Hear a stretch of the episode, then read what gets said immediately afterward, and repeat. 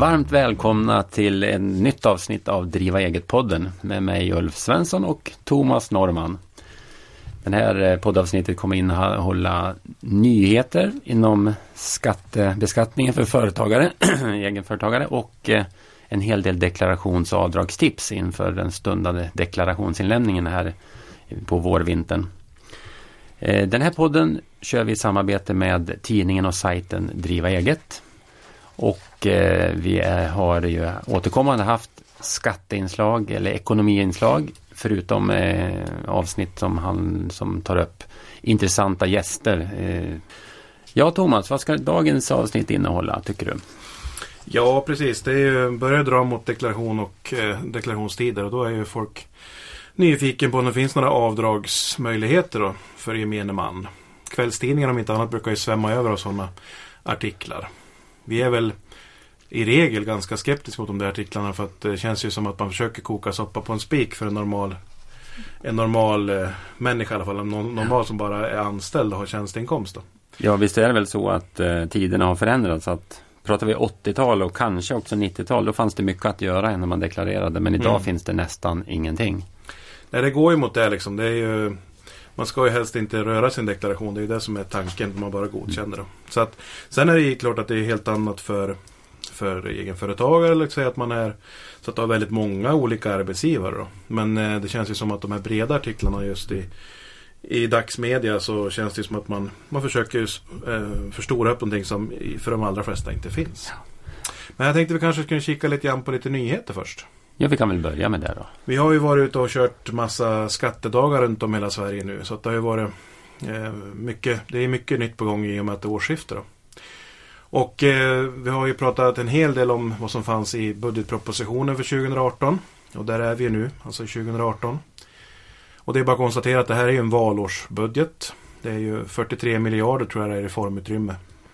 Varav fyrtio miljarder har man hittat i ladorna, säger man. Och tre miljarder ökade skatter då. Och mycket av det här spikades av riksdagen före jul. Man började, har trätt i kraft en del, en del började första juli. Men en, ett antal förslag var mer aviserade och det kommer liksom skarpa förslag nu under våren.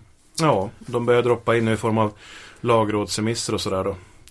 Det är ju så att eh, det är ingen politisk turbulens runt det här just nu i alla fall. Och så vi, så vi förstår så ligger det här aviserat i och medräknat i budgetpropositionen för tjugo arton. Vilket då innebär att ja, det i regel då släpps igenom av de andra partierna också. Det finns ju några delar där som man kan tänka sig att, ja, man kan ju väl ana att inte alla partier är eniga om dem men, och som man kan t- tro att de vill gå emot. Men i och med att det ligger i budgeten så kanske de inte gör någon parlamentarisk kupp kring det här, eller? Nej visst, utan det som egentligen var mest turbulent runt det med budgetpropositionen, den turbulensen hade vi i somras. När man då från alliansens sida då sa det att eh, man, man pekade på tre saker. Återfinns de i budgetpropositionen, då kommer man att rikta misstroendeförklaringar mot olika statsråd. Dock inte finansministern då. Och det var ju då dels nya tre tolv regler. Det var ju att man skulle inte räkna upp den här statliga inkomstskatten, alltså gränsen för när man börjar betala den. Att man inte skulle räkna upp den så mycket. Och sen var det flygskatten. Och flygskatten, den jobbade regeringen om. Det sa man att den liksom var för viktig för att den skulle få, få vänta. Och några nya tre tolv regler fick vi inte. Inte ens de här positiva delarna som många mm. tyckte om. Då, med nya regler för generationsskiften och annat. Då. Och vi har också fått en normal uppräkning av statlig inkomstskatt. Det vill säga konsumentprisindex plus två procentenheter. Mm. Ja, så att under tjugo arton kan du tjäna upp till fyrahundrasextioåtta tusen sjuhundra innan det blir statlig inkomstskatt. Så det är ju en skaplig in- höjning från förra året. Mm, fyrahundrafemtiotvå komma ett hade vi tjugo sjutton. Mm. Och som sagt, det är inga förändringar i de väldigt gynnsamma tre tolv reglerna, alltså utdelningsreglerna för mindre aktiebolag. Eller ja, egentligen för många aktiebolag, men det visar sig tydligast i lite mindre aktiebolag hur positiva de är. Mm. Ja, men det är några förslag som sagt som ligger nu som ska tas, som jag kan tänka mig att det borde kunna bli strid om, men det då kanske det inte blir det. Vi har till exempel det med privat sjukvård, privata sjukvårdsförsäkringar som inte ska bli avdragsgillt. Mm. Eller nu är jag ute och cyklar, alltså det, det kommer att bli avdragsgillt, mm. tvärtom. Det kommer bli skattepliktig förmån, det är det som är grejen. Idag då fram till sista juni så är det ju en skattefri förmån. Och det, då kommer alltså all vård att behandlas på samma sätt. Och det kan ju gemene man tycka är logiskt, att man, om man får förmån av sjukvård, mm. då ska man beskattas i ett läge som det är nu då. Och det är alltså när man får offentlig vård, medan man får privat vård, då blir den skattefri men icke avdragsgill för arbetsgivaren. Ja, det är väl en av de märkligaste skattefria förmåner vi har haft i landet, kan man tycka. Men ni som, ja, och ni som minns vet att det var ju precis samma sätt för tandvård. Det var väl tjugohundratre, början på tjugohundratalet i alla fall, som man gjorde samma reform där då. Mm. Men det kommer ju att bli ganska kostsamt. Man... Det är ju väldigt många sjukvårdsförsäkringar, och framförallt om man då har gjort bruttolöneavdrag. Alltså man har avstått lön, obeskattat lön från sina arbetsgivare, för att då få arbetsgivaren att betala för de här sjukvårdsförsäkringarna som då ger privatvård. Och ja, det där kommer ju då att falla, vad det verkar nu då. Men nu kan man väl säga att nu blir ju försäkringen till för när man verkligen vill ha den till vad den är tänkt för, alltså vård. Mm. Man väljer den inte för att den är skattegynnad, man väljer den för att den kan ge företräde till vårdplats. Ja visst, och jag tror att väldigt många som sagt kommer att välja att ha den kvar i alla fall nu när mm. man har kommit in i systemet. För att många människor är också rädda liksom, att de inte får den vård som de behöver när de blir sjuka. Mm. Och det är väldiga garantier de här sjukvårdsförsäkringarna ger mm. när det gäller snabbvård. Och här är väl en upp till arbetsgivaren att titta på om de kanske vill gå in och sponsra en del av kostnaden, alltså som en skattepliktig förmån. Det, mm. det, så kan det bli. Ja, arbetsgivarens fördel är det att man kanske får tillbaks mm. sjukskriven personal snabbt, snabbare. Okej, det var den ena. Den andra som man kan tänka sig att det borde vara politisk strid om, det är ju med skattereduktion för fackföreningsavgift. Ja, tjugofem procent av fackföreningsavgiften kommer vi som en skattereduktion då. Och det här är också någonting som då var ett tag som vi hade. Det var ju faktiskt alliansregeringen när de tillträdde som tog bort den där skattereduktionen och även passade på att höja avgifterna i a-kassan då. A-kassavgifterna är återställd sedan flera år tillbaka. Det vill säga att de är ungefär lika låg som tidigare. Medan någon skattereduktion för a- fackföreningsavgift har vi då inte haft sedan början på tjugohundratalet. tjugohundratre tjugohundrafyra tror jag det försvann också. Sen kom det ett förslag alldeles nyligen, en proposition om personalliggare. Utökning mm. av vilka branscher som ska omfattas av personalliggare. Och där är väl i alla fall en bred enighet om att det ska ja. införas. Ja, rimligen. Alltså, vi har ju nu sedan ett antal år haft eh, personalliggare. Då. Och det innebär att man alltså, branscher där då Skatteverket då har sett stora problem då, framförallt med svarta arbetskraft, men då även då givetvis då svarta intäkter. Det är svårt att ha svarta arbetskraft om man inte har svarta intäkter.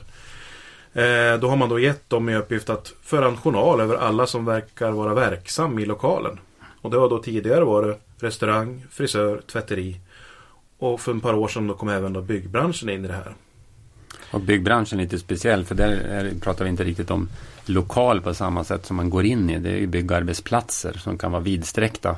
Mm. Men det, det har ju funkat ganska bra även inom bygg, för de har ju haft lite speciella förutsättningar då med att eh, den ansvariga byggherren ska se till att det finns utrustning att använda, elektronisk utrustning. Mm. Så att man inte behöver ta sig fram till en viss eh, bok att fylla i sitt namn i. Och mm. rent fysiskt som man gör kanske i restaurang och tvätterier och sådär. Och det är ju, man förstår ju också liksom, om man då vill få bukt på de här problemen, att man får blodad tand. När man kollade upp det med restauranger så för mig att det var efter tre månader man hade gjort kontrollbesök från Skatteverket, kunde man konstatera att upp till tjugofem procent av de kontrollerade restaurangföretagarna hade nyanmält sig som arbetsgivare. Det är fascinerande. Ja, lite grann är det. Och det är lika det med kassaregister också, som jag förstår är ett aber för väldigt många seriösa näringsidkare. Liksom. Men alltså, när Skatteverket kollar upp det så ser man det att i snitt så har alltså omsättningen ökat tio procent för någon som får ett kontrollbesök av en, man får ett kontrollbesök av kassaregistret säg i januari. Och tittar man då omsättningen i februari, då i snitt så har den omsättningen ökat tio procent på grund av eller tack vare ett kontrollbesök. Ja. Det är lite märkligt. Mm. Men okej, det kommer in ett antal nya branscher då från ja. första juli tjugohundraarton. Och det är då fordonsserviceverksamhet. Tidigare så pratade man här om alltså att det skulle vara bilserviceverksamhet med, men nu har man utökat så det är fordonsservice. Och det är ju motorcyklar, lätta lastbilar. Skotrar kollar jag upp häromdagen. Mm. Det styrs ju mycket av S N I-koder då. Sen är det livsmedel och tobaksgrossistverksamhet. Eh, och det är även om man säljer alltså drycker och, och sådär också. Tanken var ju här att även blommor och sånt där också skulle in, in, in, införas här, men det tog man bort. Och så har vi kropps- och skönhetsvård. Och då, frisörverksamheten finns redan i systemet då. Så nu blir det massa annan kropps- och skönhetsvård då. Många sådana här må bra-aktiviteter då. Många var ju oroliga det här med att förslaget skulle gå så långt som att samtliga i alla lägen skulle föras in i personalliggarna. Så även om jag är själv i mitt företag, att jag hela tiden ska föra in mig själv i personalliggaren. Det blev inte lika hårt som vi trodde kanske. Nej, och Skatteverket, de ville ju ha en acceptans för det här systemet då. Så de tyckte att det var ju att gå för långt. Utan de har ju fått sån här, ett regleringsbrevsuppdrag från, från regeringen. Och där har man då hittat ett antal branscher som man såg hade stora problem. Och då fastnade man för de här tre. Här trodde man att det skulle göra en stor effekt om man införde personalliggare. Och eh, man gav då fortsatt, eh, alltså reglerna är fortsatt så att om man, det är först när man anställer eller tar in någon som arbetar som inte är eh, inom familjen, det är då den ska föras personalliggare. Men då måste man föra på samtliga personer. Ja precis, man har passat på att ändra med reglerna lite grann då. Tidigare så har ju alla enskilda näringsidkare, ägare till aktiebolag och närstående varit undantagna. Men nu ändrar man så att om man har någon som är verksam i lokalen, arbetar, så får det vara bra. För att det är att man gör någonting, man behöver inte få lön. Så du tar emot till exempel en praktikant från gymnasie eller högstadie. Och i övrigt så jobbar du bara själv i din verksamhet. Ja, då kommer du att måste föra personalliggare. Tack vare att du tar in någon som är verksam i lokalen förutom ägaren. Så, men för de allra flesta så innebär det liksom att har man anställda, då måste man själv föra in sig i liggaren då. Det är väl den största förändringen som liksom sker för de här som har varit inne i systemet tidigare då. Och det gäller ju då inte byggbranschen, för de har, som Ulf antydde då, en särskild folla med regler redan idag då. Så att det är lite speciellt. Det här kropps- och skönhetsvård, här ligger alltså saker som man, ja, man får liksom tänka till. Man kanske inte tycker att man håller på med kropps- och skönhetsvård om man till exempel håller på med massageterapi, bastu och spa, osteopati, röstpedagog, bantningsrådgivning, floating, telepati. Ja, det, det är jättemycket sådana här olika verksamheter som ligger i de här S N I-koden i alla fall, och Skatteverket. Så att det är ju... Det är visningsvis väldigt många av de där som jobbar helt själva och ja. har aldrig någon med i lokalen som synes arbeta. Nej. Utan det är bara en till en. Det är en patient och en eh, som behandlar liksom.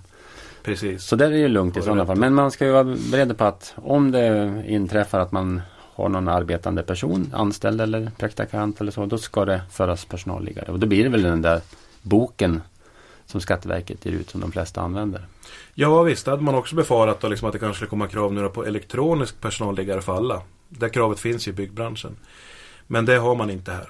Och det är klart, det är oftast de här lokalerna så är det ju väldigt lätt att överblicka en viss lokal, och då kanske det funkar bra med en pappersliggare. Mm. Byggbranschen kan ju ha en, en verksamhetslokal eller man ska kalla det för, som kanske är en kvadratkilometer va, på ett stort vägbygge eller brobygge eller sådana saker. Och då är det klart att flödar in och ut flera hundra olika underentreprenörer varje dag, så är det svårt kanske att veta vart just pappersboken ligger. Och där är det då krav på elektronisk liggare. Okej, okay, hand i hand med det här, eller hand i hand men i alla fall lite parallellt, då har vi det här med månatliga arbetsgivar deklarationen. Precis, och den är beslutad den faktiskt. Det är ju det här med personalliggare ligger nu som en färdig proposition då, och där ser vi heller att det inte finns någon politisk vilja från något annat parti att, att inte införa det här. Men som sagt, månadsuppgifter är ju, det är ju beslutat.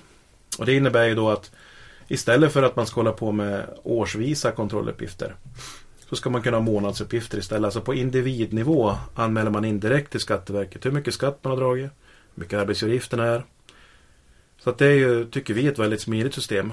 Och någonting som funkar i Sverige liksom innan, innan vi började använda datorer i så stor utsträckning. På åttiotalet så var det ju så här att då för, för, anmälde man in till Skatteverket på individnivå från början. Mm. Ja, och det här kom ju då första juli för lite större företag och vissa branscher kan man säga. Men ja. Sen från första januari fullt ut. Första januari fullt ut, fullt ut. Det är också lite speciellt då. De som, man ska säga testpiloterna om man ska kalla dem för, det är de då som i de här gamla personalliga branscherna, de som ligger där och har mer än femton anställda första juli, de ska in i systemet. Alltså inte de här nya branscherna. Och säg att du skulle ha fjorton anställda första juli men har fyrtio anställda första augusti, så ska det i alla fall träda in i systemet första januari tjugonitton. Mm. Så att man gör ett brytpunkt där liksom de första juli, gamla personalliga branscherna, mer än femton anställda, då måste det in i systemet då då. Men det, som du säger, det är någon slags testkörningsperiod, för att parallellt med det här ska man lämna vanlig kontrolluppgift i januari för tjugo arton oavsett. Mm. Det blir så för de här första då. Mm. Men sen är ju tanken att vi har ju väldigt stor kontakt med redovisningsbyrå liksom, och de har ju fortfarande sån här januariångest när alla kontrolluppgifter ska in då. Mm. Och nu är tanken att det här löp, betar man då in löpande under året då, för alltså anställda. Mm. Sen kommer det vara kontrolluppgiftskrav givetvis kvar på andra företeelser, mm. som bostadsrätter måste ju lämna och sådana saker. Va? Men, men de allra, allra flesta ska ju försvinna i alla fall. Ja. Och det kommer ju vara en elektronisk tjänst, och det, och det säger att det är bra att ha en programvara som är direktkopplad. Man kan föra över en fil rätt in i systemet hos Skatteverket. Så det kommer ju gå väldigt snabbt och lätt för de som har löneprogram. Och det, skulle man inte ha löneprogram, för det finns ju faktiskt en hel del som inte har också, så tror jag Skatteverket kommer hjälpa till med någon slags e-lösning, elektronisk lösning på sin hemsida. Mm. Så att även om man då tycker att det här är ett jobbigt system, så ska man åtminstone inte behöva känna att man blir intvingad mm. att skaffa ett löneprogram. Ja, vad har vi mer för nytt som jag har tänkte man kan ju bara en liten by the way-grej då. Vi har ju de här, som sagt, det kommer ju, man kan ju förvänta sig om man är i de här gamla, nya personalliga branschen att man kommer att få kontrollbesök från Skatteverket. Nu har det gått några år sedan, men alltså vi pratar ju här alltså om typ sextio till åttio tusen kontrollbesök under en ganska kort tidsrymd den här infördes mm. för restaurang och frisörer då. Och tittar man då, Skatteverket går ju ut och berättar liksom vad ska de pyssla med för kontrollinsatser riktade i år då. Och då har man sagt att man kommer i extra kontroller då av bland annat personalliggare och digitala ekonomin då, alltså handel med kryptovalutor. Så att eh, personalliggarbranscherna då kommer att få ökade kontroller, och framförallt de här nya då. Och för att gissa så kommer det ske säkert kontroller både före och efter ikraftträdande mm. för att se effekter då. Sen är det ju lite mer om man ska ta där, så är det ju mest eh, ja, insatser mot grovt fusk, fakturabedrägerier och sådana saker då. Men det som kändes som att de skulle rikta in sig mycket på, som sagt, det är ju personalliga branscher. Mm. Ja, vad har vi med på gång? Vi har ju till exempel om man, eh, om vi tar personalspåret klar, höll jag på att säga då. Om man är arbetsgivare, så en liten grej här som har hänt är det att det här med rehabiliteringsutredning måste man göra om man har anställda som är sjukskrivna. Nu har den här rehabiliteringsutredningsansvaret bollats tillbaka, fram och tillbaka från Försäkringskassan till arbetsgivare under ganska många år. Och senare år då har det varit Försäkringskassan som har haft bollen liksom, som har ansvarat för att utredningen görs. Mm. Nu har man beslutat här att om man har anställda där man då kan anta att man kommer att vara sjuk från frånvarande under minst sextio dagar, då har man som arbetsgivare trettio dagar på sig att ta fram en plan för återgång i arbetet. Så att man ser liksom det att ju tidigare insatser man gör från arbetsgivarhåll då, på längre sjukskrivningar, desto större är möjligheten att man kommer tillbaka till arbetsplatsen överhuvudtaget, och att man kommer då tillbaka snabbare. Så lite utvidgade krav mot arbetsgivare här då från första juli tjugo arton, va? Ja, det är det. Mm. Ja, sen har det ju hänt alltså mycket, man kopplar tillbaka till våra skatteträffar då. Eh, och budgetproppen, vi kan ju ta en kortis här bara, det att eh, sjukförsäkringen, vet ni, där finns det ju ett tak. Alltså när man då får ersättning från Försäkringskassan vid sjukdom eller om man ska vara föräldraledig, så finns det ju givna tak. Och när det gäller sjukskrivning så är det ju sju komma fem prisbasbelopp, och det har ju varit väldigt, väldigt många år. Från första juli så höjs det här till åtta prisbasbelopp. Så om man har, så är man företagare och har möjlighet att styra över sin egen inkomst, så kan det där vara intressant att veta. Det höjs alltså från trehundrafyrtioett tusen tvåhundrafemtio till trehundrasextiofyra tusen. Det är inga enorma belopp, men det är ändå en klar, tydlig ökning jämfört med tidigare. femton till sextonhundra spänn i månaden höjs mm. det då. Mm. Fortfarande är ju föräldraförsäkringen ger bättre betalt så att säga från staten. Det, får man, det är ju grundat upp till tio prisbasbelopp. Ja, när man är planerat föräldraledig. Mm. Tillfällig föräldrapenning är ju fortfarande, det blir åtta från första mm. juli. Ja, någonting som har blivit väldigt populärt så här för gemene man, kanske ni har sett i media, vad det är att vi har fått sådana stöd för, ja, dels för solceller har man utökat stöd, men framförallt för elfordon har det ju blivit väldigt populärt då. Och det är att man får en premie om man köper en elcykel eller elmoped, elmotorcykel. Och den här premien är tjugofem procent av inköpspriset och högst tio tusen kronor. Och det gäller faktiskt köp som man har gjort redan från tjugonde september tjugo sjutton. Och den här premien ska man då ansöka om hos Naturvårdsverket, och man kan börja söka nu då från första februari tjugohundraarton. Mm. Naturvårdsverket, det var intressant. Ja, alltså man kan tycka natur, Naturvårdsverket, men mm. samtidigt så vore det bra att ta en myndighet som har erfarenhet av att granska ansökningar, mm. kan man tycka. Ja. Ja, så vet jag inte riktigt, det vi har pratat väldigt mycket om på skatteträffarna, det är ju, vi har ju fått representationsförändringar och klargöranden där som jag väntar länge på. Mm. Det var ju mer, dels har vi fått ett nytt liksom allmänt råd från Skatteverket så att vi vet vad de tycker om beloppsgränser och annat. Mm. Och sen något ställningstagande om det här med enkla eller förfriskningar eller enklare förtäring, vad man kan dra av och inte. Och när det gäller då beloppsgränserna, det som har höjts där är ju representationsgåvan. Den har ju Skatteverket sagt i väldigt, väldigt många år att det ska vara maximalt hundraåttio kronor.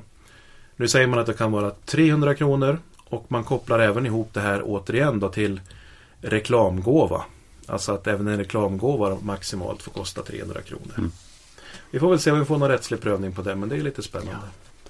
Men är det inte så att det hetaste här under vinterns skatteträffar har inte rört representation eller annat, utan det har rört golf? Ja. Och lite till. Precis. Ja, det är så här turbulent. Vi började årets eh, säsongens skatteturné i november, då skulle vi prata om ett överklagat förhandsbesked. Och under säsongen så kom det här en dom från högsta förvaltningsdomstolen, alltså verkligen från toppen, högsta rättspraxisen på området. Och de sa ju det att det gick ju alldeles utmärkt vid ett friskvårdsbidrag då, som skulle kunna användas till så kallad pay and play golf och eh, stå på driving range och slå va? bollar. Mm. Och då hade man prövat då nivån fyra tusen kronor. Så det sa ju högsta förvaltningsdomstolen var helt okej. Okay. Ja. Och sen så redogjorde man lite för vad det här med motion och friskvård i lagstiftningen egentligen handlade om, och vad man vad betydde egentligen de här uttrycken i lagtexten, och enklare mm. slag och mindre värde och exemplifieringen vad det kunde vara och sådär. Mm. Och så har Skatteverket kommit med ett rejält ställningstagande kring det här då. Precis, man kan ju säga det att alla de här så kallade förbjudna sporterna eller lyxsporterna som man har pratat om så många år då, utan att lägga några nå värderingar i det, så är det man har kallat det för. De har ju liksom fallit va. Så att nu är det ju liksom helt okej att använda ett friskvårdsbidrag då till golf, ridning om man då tänker lektioner, det får inte vara utrustning. Liftkort för utförsåkning, segling, sportdykning. Mm.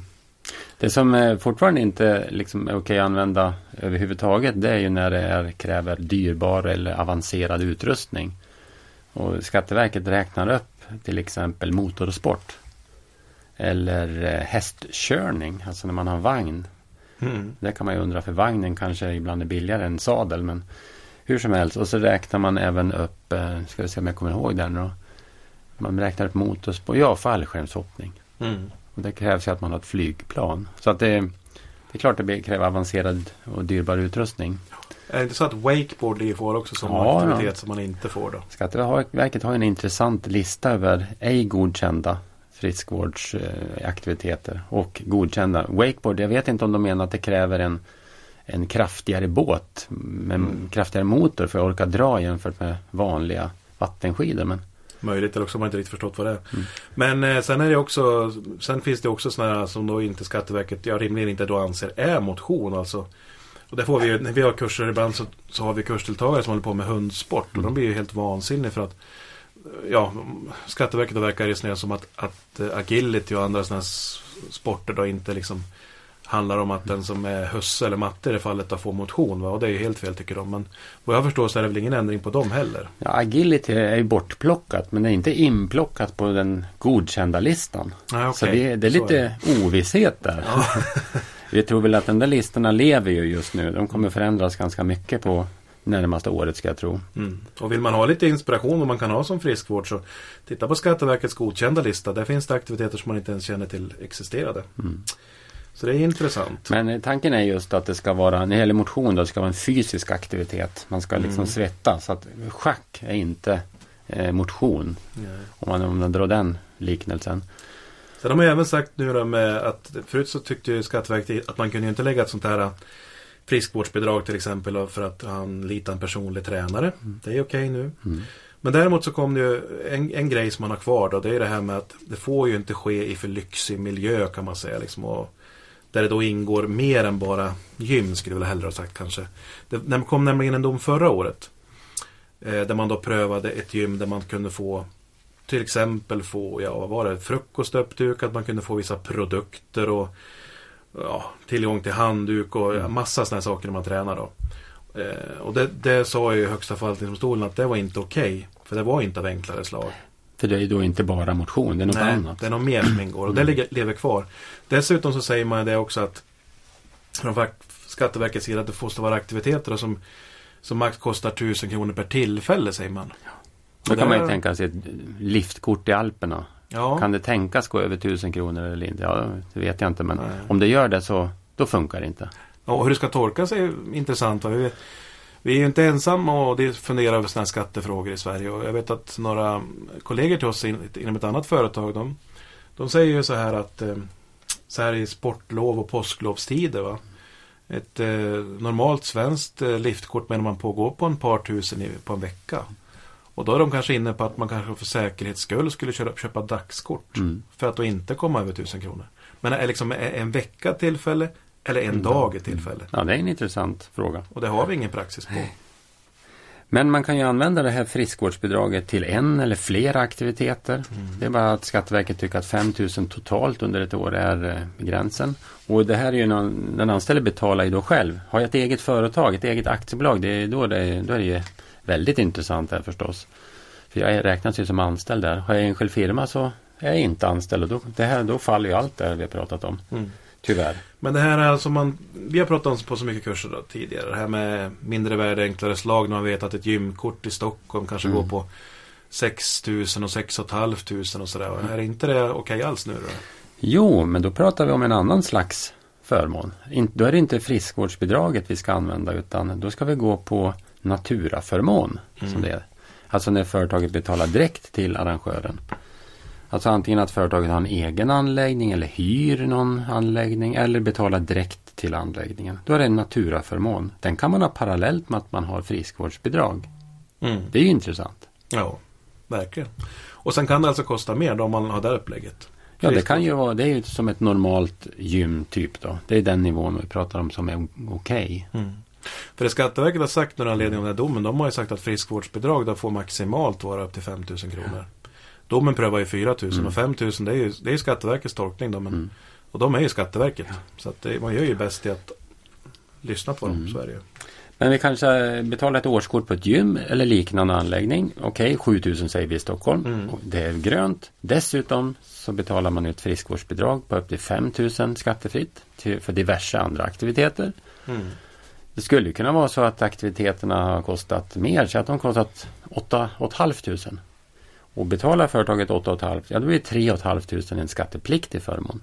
Mm. Så det, det är ju ganska enkelt att hålla reda på. fem tusen skattefritt, resten skattepliktigt vid friskvårdsbidrag. Mm. Ja, det är som sagt, det händer fort. Eh, ta någonting nytt som jag på med då. Det har ju varit ju väldigt mycket sånt här nu, känner jag. Men eh, det som har varit väldigt uppmärksammat som man kanske skulle kommentera, det är att den här pensionsutredningen har ju, som har suttit nu då, de har ju suttit i perioder egentligen sen vi fick, sen vi skrotade A T P-systemet, eller vi hittade på ett nytt system mm. i alla fall. A T P finns ju kvar för de som är född trettioåtta och tidigare. Det är det fortfarande en realitet för dem. Och där sitter ju nu alla riksdagens partier utom Sverigedemokraterna och Vänstern. Miljöpartiet får ju nu vara med eftersom de då sitter i regering också. Och de i alla fall är ju väldigt stor majoritet i riksdagen och de har kommit överens om två stora saker, kan man säga. Dels höja åldern för när man, börjar få, man, när man får börja ta ut pension. Och då pratar vi om ändringar som kommer att träda kraft då tjugotjugo. Och det är ju faktiskt väldigt nära, det är ju mindre än två år då. Och då ska de då som är född, man, då ska man tidigast kunna ta ut sin pension när man fyller sextiotvå. Det är sextioett i år. tjugo tjugotre, då kommer man att de höjer sextiotvåårsgränsen till sextiotre och tjugo tjugosex så blir det sextiofyra år. Och det är liksom att få börja ta ut pensionen då. Sen höjer man då även den så kallade avgångsskyldigheten. Det innebär att tjugo tjugo då får man jobba kvar, eller vad man ska säga, tills man är sextioåtta om man vill det. Och tjugo tjugotre tills man är sextionio. Mm. Så att vi ska, det är helt enkelt så att vi ska jobba längre i våra liv. Till en högre ålder är det tänkt framtiden. Ja, precis. Och jag menar den här garantipension som man får ut då. Den höjer man då också åldern för, om man då tänker sig till sextiosex, va? Mm. Och eh, ja, garantipension, det är ju för de som har låg pension då. Då kommer man åt den här låga pensionen då tidigast från sextiosex, är det tänkt då. Jag kan tänka mig att det är några som hörde det här som är precis den här åldern, att man har planerat in lite saker i livet här, mm. som blir lite irriterade eller upprörda, men det, man får anpassa sig här då. Mm. Man ska även titta över det här med tjänstepensionssystemet som vi har idag med tjänstepensionsförsäkringar. Tycker man är liksom motarbetar och viljan att man ska jobba längre, eftersom man kommer åt tjänstepensionspengarna så tidigt som från femtiofem år om man vill det. Mm. Men det ska man utreda vidare hur man ska göra med då. Man kan ju tänka sig två system, att man har gamla försäkringar då, som, här, mm. som man tar ut från femtiofem, och kanske ett nytt system där man har försäkringar som man då gissningsvis kanske kommer åt tidigast från sextio år eller något sånt då. Ja, och parallellt med det kan vi säga att för er som är på väg att ta steget till att flytta till Portugal, ja. Så blåser det lite motvind just nu när mm. Magdalena Andersson på krigsstigen gäller det. Eh, att man, om man bara flyttar till ett annat land av skatteskäl, det är ju lite speciellt gynnat där med pensioner kan man säga, särskilt då tjänstepensioner. Mm. Som det har varit så har man ju sluppit beskattning i såväl Sverige som i Portugal på de där tjänstepensionerna.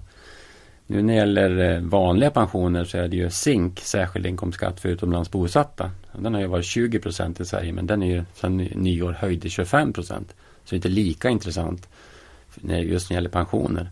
Mm. Och sen är tydligen Portugal på väg att införa någon tio procentig beskattning mm. på alla pensioner. Så att det blir mindre lockande, samt att Magdalena kanske är ute efter att täppa till den här luckan i skatteavtalet.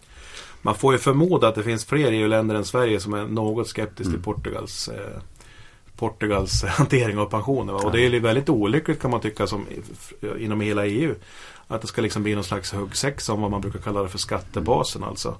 Vem, man då väljer att man bosätter sig inom olika delar av E U då, tack vare skattetryck då.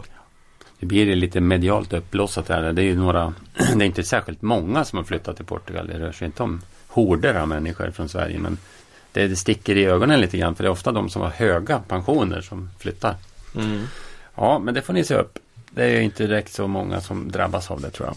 Ska vi ta lite grann om, om bilfronten också, då, så kanske vi ska gå in lite grann på deklarationer mm. och så här sen. Men, eh, där har det hänt mycket faktiskt. Och det som har hänt då från första januari, om vi ska ta det i kronologisk ordning då, det är det att man nu har fått en ändrad hantering av trängselskatten.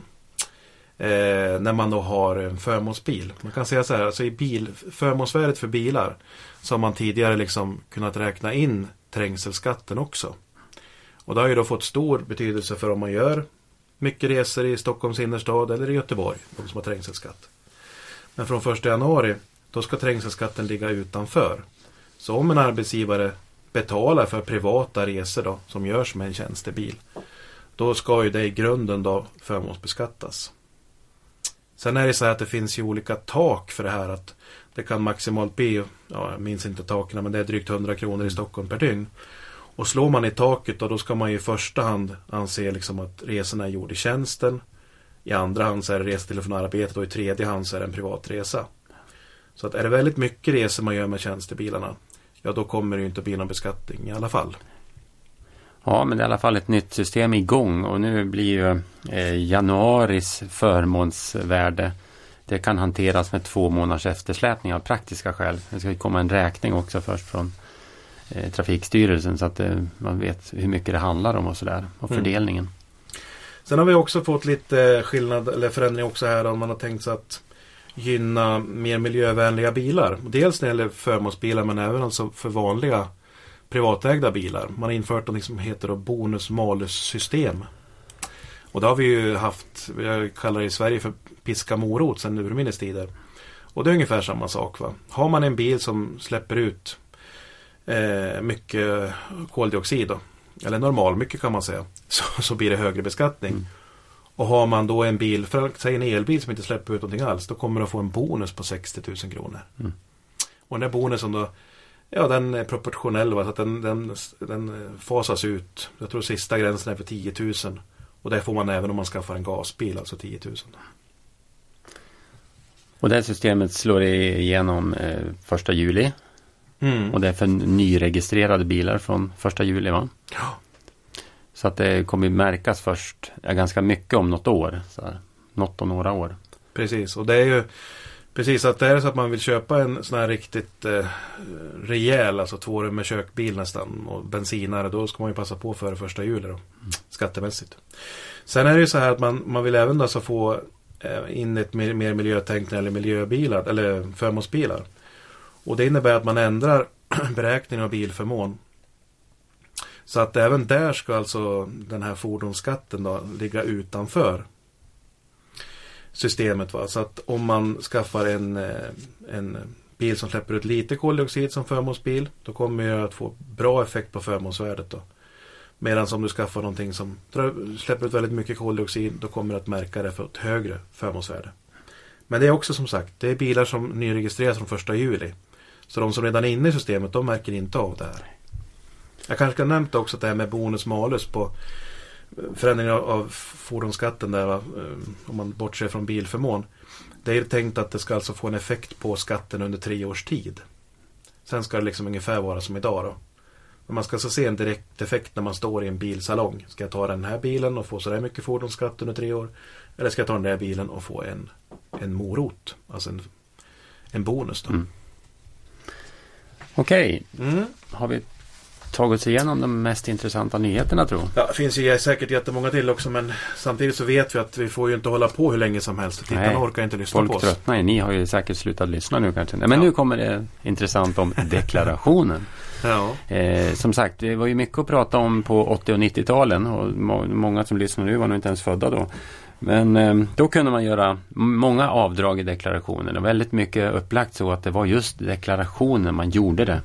Idag är det ju inte riktigt så. Dels för privatpersoner så är ju allting förtryckt. Det är bortändrade regler så att det inte är så mycket avdrag man kan yrka överhuvudtaget. Och sen i näringsverksamhet, då ska ju allt finnas i bokföringen. Oavsett om det är enskild firma eller aktiebolag, allt ska ju finnas i bokföringen liksom. Mm. Det är intressanta för eh, privatpersoner främst, men ja, även lite grann i näringsverksamhet, det är ju resor till och från arbetet. Ja, därför förändring där. Ja, där har man då höjt gränsen alltså från när det börjar få effekt. Alltså tio tusen, man måste komma över tio tusen kronor tjugo sexton. Men nu när du deklarerar inkomståret tjugo sjutton så måste du över elva tusen kronor för att få direkt effekt då. Och det har man då infört. Det är så att eh, Skatteverket, de gör så att de hemställer till regeringen att höja den här gränsen när S L-kortet blir tillräckligt dyrt. Alltså kollektivtrafiken för Stockholmsregionen, va? Man vill helt enkelt inte få in potentiellt då en och en halv miljon människor som skulle kunna få ett sånt här avdrag från Skatteverkets sida. Mm. I övrigt är ju det samma regler som för att om du är anställd och är ute och kör med din privata bil men du får ingen ersättning av arbetsgivaren för den, ja då får du göra avdrag. arton femtio per mil om du har en privat bil. Du får dra av kostnader för logi och ökade levnadskostnader om du är ute på tjänsteresor och arbetsgivaren vägrar stå för det liksom. Men normalt så betalar ju arbetsgivaren. Du får traktamenten, du får login betald. Mm. Men om inte så kan du göra avdrag för det. Men sen det som kan hända är att du får en tillfällig anställning. Eller att du får en, ett jobb på en annan ort och du, tanken är väl att om du trivs där som i tiden ska du flytta dit. Mm. I båda de fallen, om det är tillfälligt eller om det är så att du har liksom tanken att flytta, så har du dubbla kostnader för boende och du har kostnader för resor hem, hem och tillbaka till jobbet. Och de där kostnaderna kan man då få dra av inom vissa gränser. Så det ska man ju inte glömma. Nej, precis. Tillfällig anställning eller dubbel bosättning, dubbel bosättning och tillfällig anställning, där är ju tjänste avdrag man gör i tjänst faktiskt som man kan missa. Sen har man ju inom eh, hushållet, om det är två makar som har, äger en fastighet ihop eller en bostadsrätt, så att fördela ränteavdraget på lånen är ju fullt möjligt om båda står på lånen. Eh, det kan man ju titta på, hur ligger man till i skatt eh, per person? Har man, ligger man, har man mycket kapitalinkomster eller har man inga kapitalinkomster? Hur stort blir underskottet i kapital? Så att det här kan man fördela för att få bästa effekt.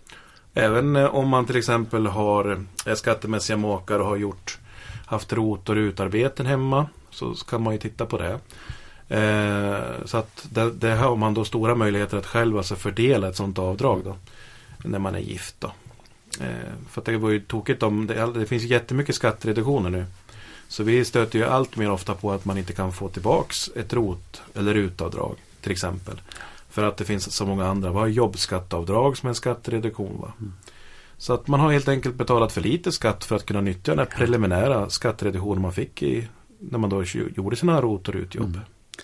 Man kan säga generellt, rot- och rutavdrag passar bäst om man tjänar hyfsat. För då finns det utrymme, då betalar man ju så pass mycket skatt att det räcker till det liksom. Mm. Är man låginkomsttagare, då kan det bli lite kinkigt, lite svårt att komma åt, komma åt de här rotavdragen. Mm. Och de där är också, det här är kontantprinciper, liksom, du kan ju inte spara ett rot, en skattereduktion för rot som inte du kan nyttja liksom tjugohundrasjutton till tjugohundraarton. Mm. Så att, okej, sen då i näringsverksamhet, alltså om du har företag, då ska det som sagt, avdragen ska ju vara bokförda, alltså kostnaderna. Och det är därför vi säger att det finns inte så många avdragstips att komma med en deklarationsspecial sådär, som Nej. Kvällstidningarna brassar på med fortfarande. Du kan inte liksom ta in en massa nya, nyupptäckta kostnader i ett företag. Eh, det är klart du kan råka hitta något kvitto, eller det kan vara så att du inte kände till eh, att du fick dra av en viss sak. Ja, men då ska du ju ta med det i deklarationen. Trots att du inte har bokförde det, men mm. eh, det är ju väldigt sällsynt. Mm. Däremot finns det ju mer planeringsåtgärder kanske. Vilken inkomstnivå bör du, ska du lägga den enskilda firman på? Då kan du kanske styra med periodiseringsfond, expansionsfond. Då kan du ju, eh, kanske i viss mån räntefördelning som det heter. Använder du de eh, instrumenten, då kan du ju lägga det på den, precis den skattenivå som är bäst. Och har du enskild näringsverksamhet så är det också inte så höga inkomster eller höga vinster. Så behöver man också känna till att du har ju en generell nedsättning av egenavgiften med sju komma fem procentenheter. Då. Mm. Men då måste du ha en vinst på över fyrtio tusen kronor. Och sen är det upp till vinster på tvåhundratusen.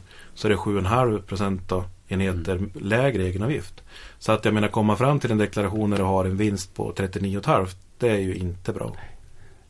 Det man kan tänka på är ju att inkomster upp till den här brytpunkten när man börjar betala statlig skatt, det som var fyrahundrafemtiotvåtusen under tjugosjutton, mm. det är ju humant beskattat i Sverige, så att släpp upp inkomsten dit. Det är först om du skulle kunna ligga på högre inkomster som du ska till, ta till de här planeringsinstrumenten med periodiseringsfond och expansionsfond och så, tycker vi. Det är ingen idé innan, utan då, då är det bara att skatta fram den vinsten. Nej visst, och internationellt sett så är det ju så att då ligger vi bra till. Då. Däremot så finns det ju stora incitament i Sverige då att hitta på andra saker än att släppa upp en inkomst från näringsverksamhet eller ta ut lön, så att man börjar betala statlig inkomstskatt då. Så att du betalar även den så kallade femprocentiga värnskatten och tar riktigt höga inkomster. Då kan du ju idag ha en marginalskatt på femtiosju upp till sextio procent med, med genomsnittlig kommunalskatt. Mm. Och det är vi ju faktiskt värst i världen på, eller bäst i världen beroende på hur man ska se det, va? Vi är alltså bäst på marginalskatt. Mm. Nu kommer ju deklarationsblanketten att börja distribueras från Skatteverket så småningom här. Det går ju allt mer bort från pappersinlämning till elektronisk inlämning, så framgent kommer det ju inte att vara pappersutskick heller, utan du kommer ju ha din elektroniska brevlåda kanske där mm. du får, eller att du loggar in på e-tjänsten direkt på Skatteverket, så ligger dina uppgifter där och väntar. Mm. Och det är någonting jag bör känna till. Jag till exempel brukar ju tycka det är ganska kul att ta min pappersbankett och åka in till skattekontoret i Hudiksvall och lämna min pappersbankett i deras brevlåda. Det har jag ju liksom alltid gjort. Och så brukar man morsa på de här som kommer. Och det kommer faktiskt fortfarande en ganska stridström där på kvällarna. Men det är färdigt med nu. För att det här, alla de här inlämningspostlådorna med skattekontorerna, de är igensatt, hopsvetsat, borttagna liksom. Så att ska man lämna över papper så där direkt, då måste man se till att klara det inom kontorstiderna för skattekontoret. Ja, som sagt, det går, direkt, det går mer och mer mot det elektroniska på gott och ont. Mm. Eh, I år kommer, kom det en nyhet som förenklar väldigt mycket för redovisningsbyråer som ska deklarera åt eh, småföretagare. Att man kan lämna in även huvudblanketten, den gula inketan, eh, elektroniskt direkt eh, till en ny slags tjänst.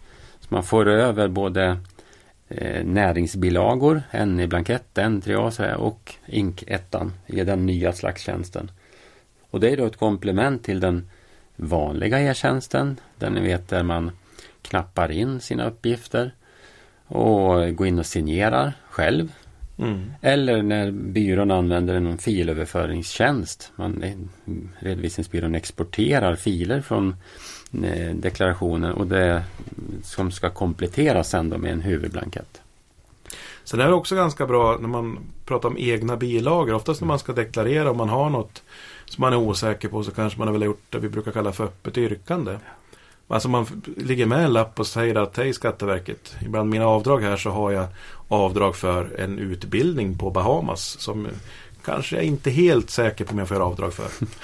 Vad tror ni om det? Mm. Typ sådär. Man måste ju ha mycket uppgifter med för att det ska klassas som ett öppet yrkande. Mm. Men problemet med de där tidigare har ju varit att man måste lämna in dem på papper. Mm. Men det ska väl funka nu, va? Det ska funka, ja. Det är sånt där särskilt brev som ska gå med där med de där uppgifterna. Mm. Alltså ett elektroniskt. Så det ska gå. Och nu är det ju andra maj som är den normala deklarationsdagen, sista deklarationsdagen för fysiska personer. Alltså människor med eller utan företag. Och har man en redovisningsbyrå som hjälper till, då kan de ha anstånd, ett byråanstånd ända fram till femtonde juni. Så att de fördelar arbetet lite grann fram till dess. Mm. Eh, Ja, det var ju en liten avslutande del om deklaration och lite grann om avdrag. Det blev ju mest nyheter idag, Thomas. Mm. Men det är ju ändå roligare med nyheter än ja, titta bakåt. Så är det. Och jag menar, skulle ni vilja ha någon funderingar på avdrag, så ni kan ju, ni kan ju mejla in till oss här.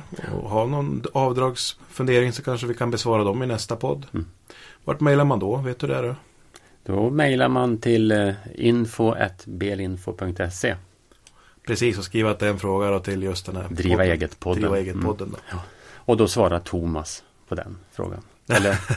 Någon av oss i alla fall. Då. Förhoppningsvis så kanske vi kan ta någon fråga i, i programmet, tänkte ja. jag. Mm. Okej, okay, men då rundar vi det här då. Det här var då Driva Eget podden med mig, Ulf Svensson, och Thomas Norman. Och vi hoppas att vi får träffa er inom kort igen. Ja, tack och hej. Tack, hej.